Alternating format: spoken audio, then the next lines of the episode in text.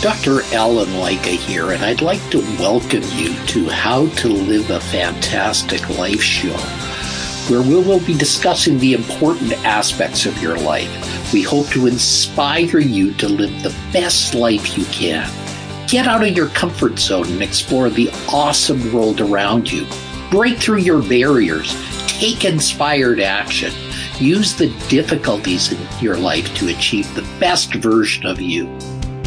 Ladies and gentlemen, my next guest is Carl Pickhardt, who is a noted psychologist, speaker, parenting expert, and now he's retired from private counseling practice.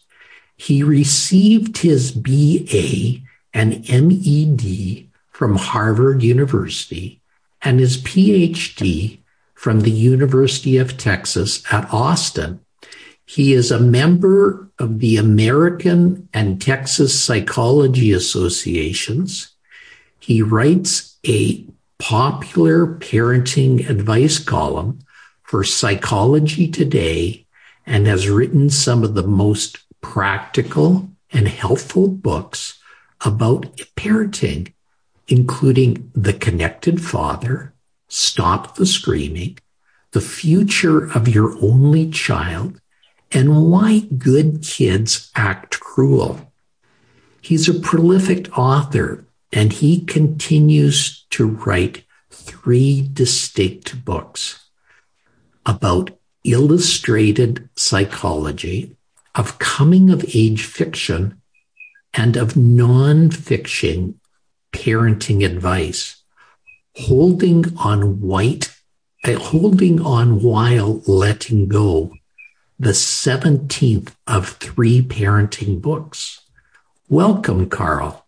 Hey, it's good to be with you, Allen. So, how did you get interested in the field of parenting?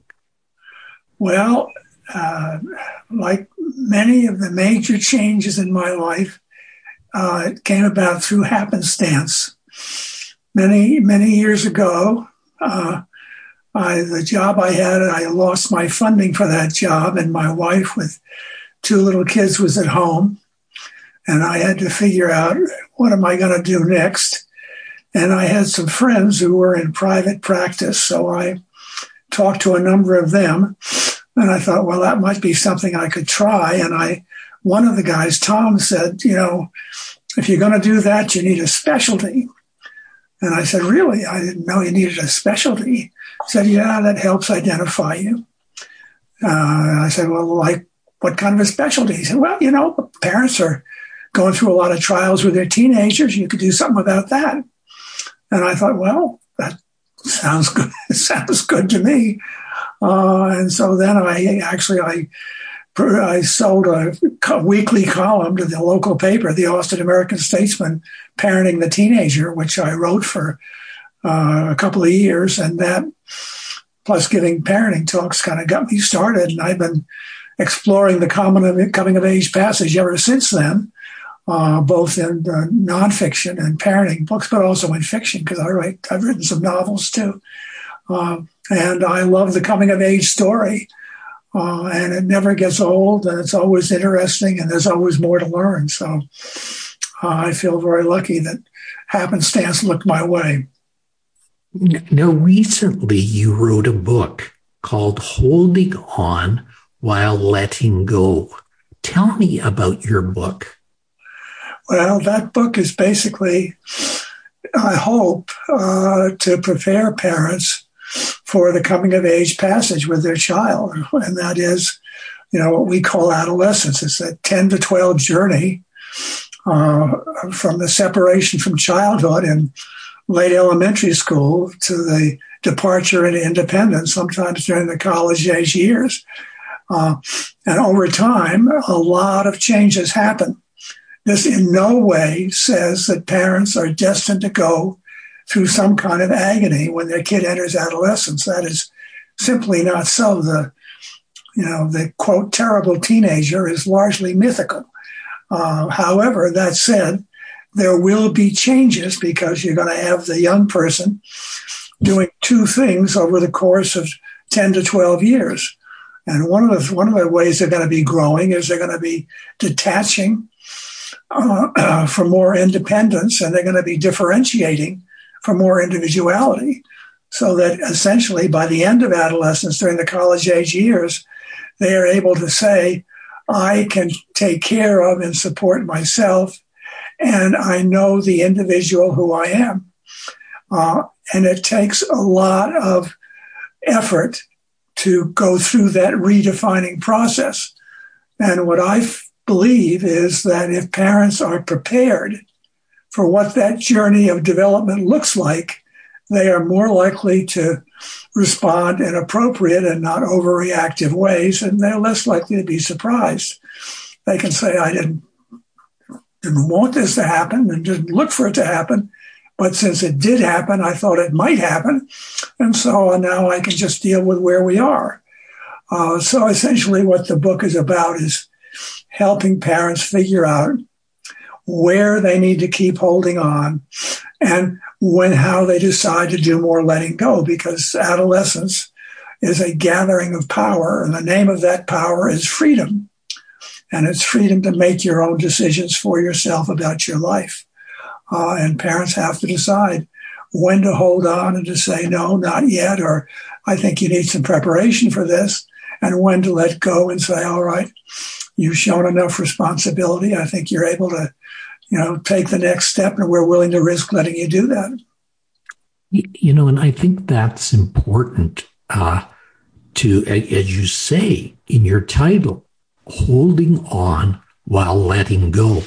So, in other words, you need to make sure the child knows you love them, that you care them, and you trust them enough to make their own mistakes. Right. Yes, and a lot of, and that's a huge, that's a huge issue. I think parents really have to understand and commit to mistake-based education, because just like in their own lives, you know, they've had to learn from the errors of their ways. So does the young person. Uh, and so you don't you don't punish mistakes. You use mistakes for instructional purposes to help the kid rethink what happened and decide if they were going to do this again, how would they do it differently, and what have they learned. Yeah, and hopefully along the way, the parent has given enough uh, confidence in their child and upbringing in their child that their child makes the right decisions along the way. Oh, sure. And a child makes, you know, a child makes lots of right decisions. And it's good you said that because I mean that's that's a huge part of the parenting responsibility. And that has to do with being able to recognize the good decisions being made to and to compliment the kid on them and just to say, you are finding your way, you are making good choices good for you. And, and, you know, I think children are going through those changes earlier in these days because of the things that are happening in society. Is that not right? Well, I think, yeah, there's a bit of revolution uh, so that, I mean, my children have grown up in an age that I did not grow up in. I grew up in one world basically. And that was the offline world. Children today are growing up in two worlds, the offline and the online. And what the online does is it obviates the old question. You know, the kids say, I want to know about this. And the parent could say years ago, wait until you're older and we will talk about that. That's no longer a viable response because now through the internet, you know, information of most any kind is only a click away. And so whenever the kid is curious or exhibits curiosity in something, that is the time to talk about it. And the parents say, I wish I didn't have to deal with this, you know, issues around substance use or sex or violations, rule violations early. Reality is, if that's where the kid's head is, it means that they need to, you know, parents need to help the kid think through, you know, what they're, you know, what they're considering and what they're looking at. That's pretty important. So, what are some of the common mistakes that parents make when parenting during the years of adolescence? Well, I think at the outset, the, the adolescence, I think, starts somewhere in late elementary school, usually between ages 9 and 13. And it starts with the separation from childhood. And I think, you know, the adolescence is about freedom. And the first freedom that I think kids assert as they enter the coming of age passage is the freedom f- uh, from rejection of childhood. Child saying, I no longer want to be treated. I no longer want to be defined as a little child anymore. I want something older and different. Um, sometimes what happens is parents will take that rejection personally. The parents will say, well, they don't love us anymore because they don't like cuddling with us and doing the old activities with us anymore. And it's nothing to do, it's not a rejection of parents. It's a rejection of the old child identity. The kid is separating from childhood to create room for to grow, to detach, and to differentiate. And it takes courage to enter adolescence because this young person is giving up a huge amount of great traditional value. That is the closeness to parents, the commonality with parents, you know, the lack of relative, you know, uh, lack of much disagreement with parents. Uh, and now all of a sudden, you know, that relationship is changing. Uh, and that's hard for the kid to do. Adolescence is an act of courage. And I think parents have to remember that. This kid is pushing ahead for one freedom after another, and each of those freedoms is scary in a different way. Let's go through some of those freedoms that you talk about in your book, and maybe we can elaborate them on, on those a little bit. Well, the first the first freedom, I think, around ages nine to thirteen, is is is the opening of adolescence, and that's the separation from childhood. And there, that's the free, that's the freedom to essentially reject the old definition of childhood and to want something more, to want something different. Uh, and what parents tend to notice then has to do with the child, for example, may not want to have as much physical affection as they used to. An interesting one is where the, ch- where the child rejects the child names. So all of a sudden, the little boy says, Don't call me Richie, call me Richard. And the little girl says, Don't call me Lindy, call me Melinda. And you know, what they're doing is they're using the formal statement of the name to essentially rename themselves in older terms. And that's what they're that's what they're trying to do. They're trying to figure out how can I start redefining in older terms? What one of the things that I think parents need to remember with around this first freedom issue is that uh, this kid is going to be much more distracted, much more disorganized because they've opened up, they've literally opened up a world of stimulation and possibilities before, in addition to letting go a host of, you know, traditional ways of being that were of a lot of value to them. Uh, you know, sometimes, you know, the kid, people will talk about, well, the kid has some kind of an attention deficit. And it's not really an attention deficit, I think. What it is, it's an attention overload. The kid just doesn't know how to manage this host of possibilities that have now entered their world. And part of the parent job at that point is to provide the kind of support to help them stay sufficiently organized and sufficiently focused to be able to take care of the tasks at hand. How can a parent facilitate this without it becoming antagonistic? Well, it doesn't have to. It's not an antagonist. I mean, just because the child is asserting more differentness and diversity and disagreement you know, that doesn't mean that in some way they are attacking the parent. They are redefining, and parents need to see it in redefinitional terms.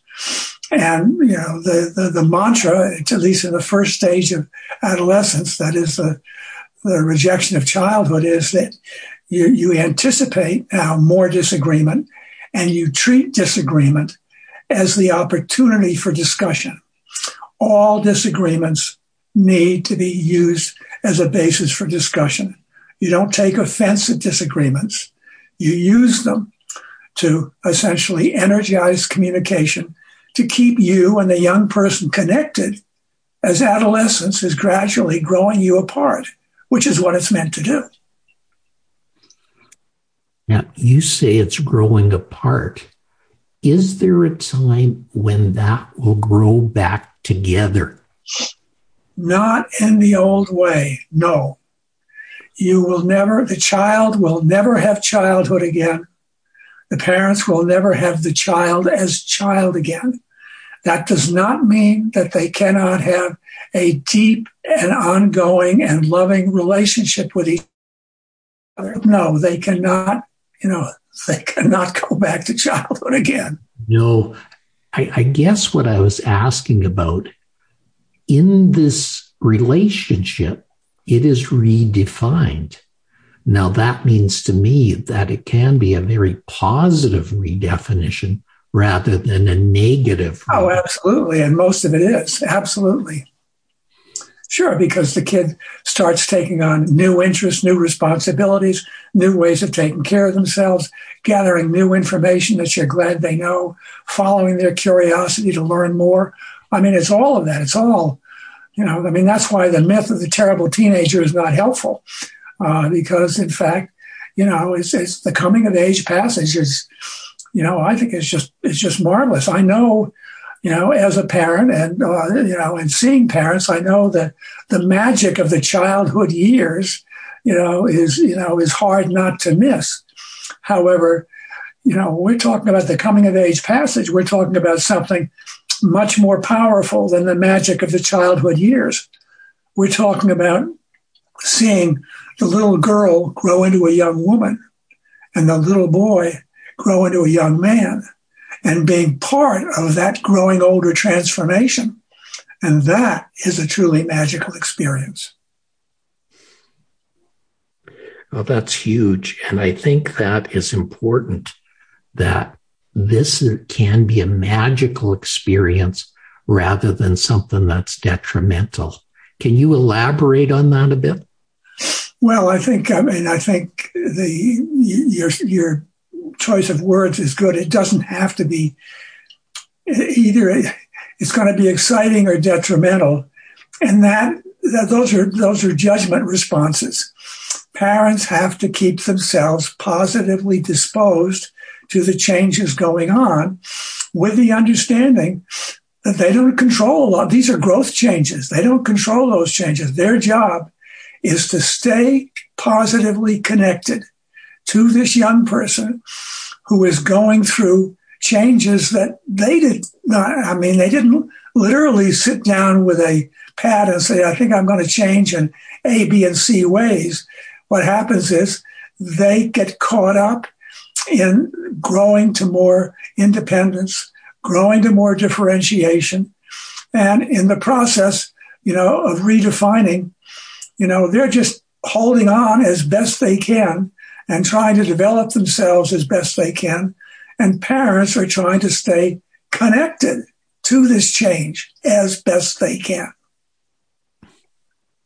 And I think that is what's necessary is parents need to stay engaged.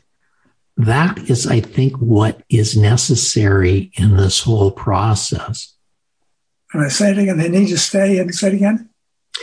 Parents need to stay engaged. Oh, engaged, yes. Absolutely, yes. And that is the word. That is the word because if they if they try to shut it down, if they criticize it, if they say, I, I don't want to deal with it, if they deal with it with denial or punishment or criticism, they are going to reduce the engagement that you're talking about. And I absolutely agree. That is the challenge. How to stay positively engaged with a child who is changing before my eyes and changing in relationship to me and changing in unexpected ways that I don't always anticipate.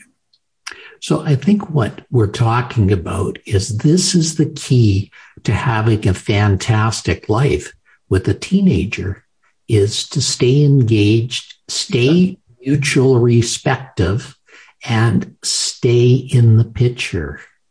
Oh, that's beautiful. Yeah, that's that's a really nice statement. Absolutely. Absolutely. And it takes, you know, if you have a pair parent who's, you know, who's anxious, who feels out of control, who doesn't know what's happening, it's a challenge to meet the criteria that you talk about, the engagement criteria. But that is, in fact, the goal. Absolutely. Okay, that's huge. Okay. Now we're getting close to our time frame together. How can people find out more about your book and what you have to offer? Well, a few ways. One is uh, you can get the book on any any of the internet book outlets or your bookstore, so it's available there. Uh, for more about me, I have a website www.carlpickhardt.com. Uh, I probably the best way to get get in touch with the kind of writing that I do is to go to Psychology Today, and I write a blog for Psychology Today called uh, "Surviving Your Child's Adolescence," and I've done that for about ten or fifteen years, and there are just lots. I don't know. I've written about five or six hundred topics about the issue, so they're there for the reading. You know, if you were interested. Thank you so much for being here today and thank you so much for being so informative, Carl. I'm sure our listeners will get a lot out of this. Well, thanks a lot. I've really enjoyed being with you, Allen. It's been, it's been fun. You had great questions. Excellent. Thank you. And ladies and gentlemen, be sure to check out my website as well, drallenlycka.com. That's D R A L L E N Lycka, L-Y-C-K-A dot com. There you'll find a lot of resources. And please be sure to sign up for a golden pearl a week. That is ensured to enhance your life and your schedule when you see them arrive in your mailbox every Tuesday. Bye for now. You've been listening to How to Live a Fantastic Life. Be sure and pick up a copy of Dr. Lycka's book, The Secrets to Living a Fantastic Life, on Amazon.com. And you'll want to subscribe right here on this page so you don't miss a single episode. Have a fantastic day.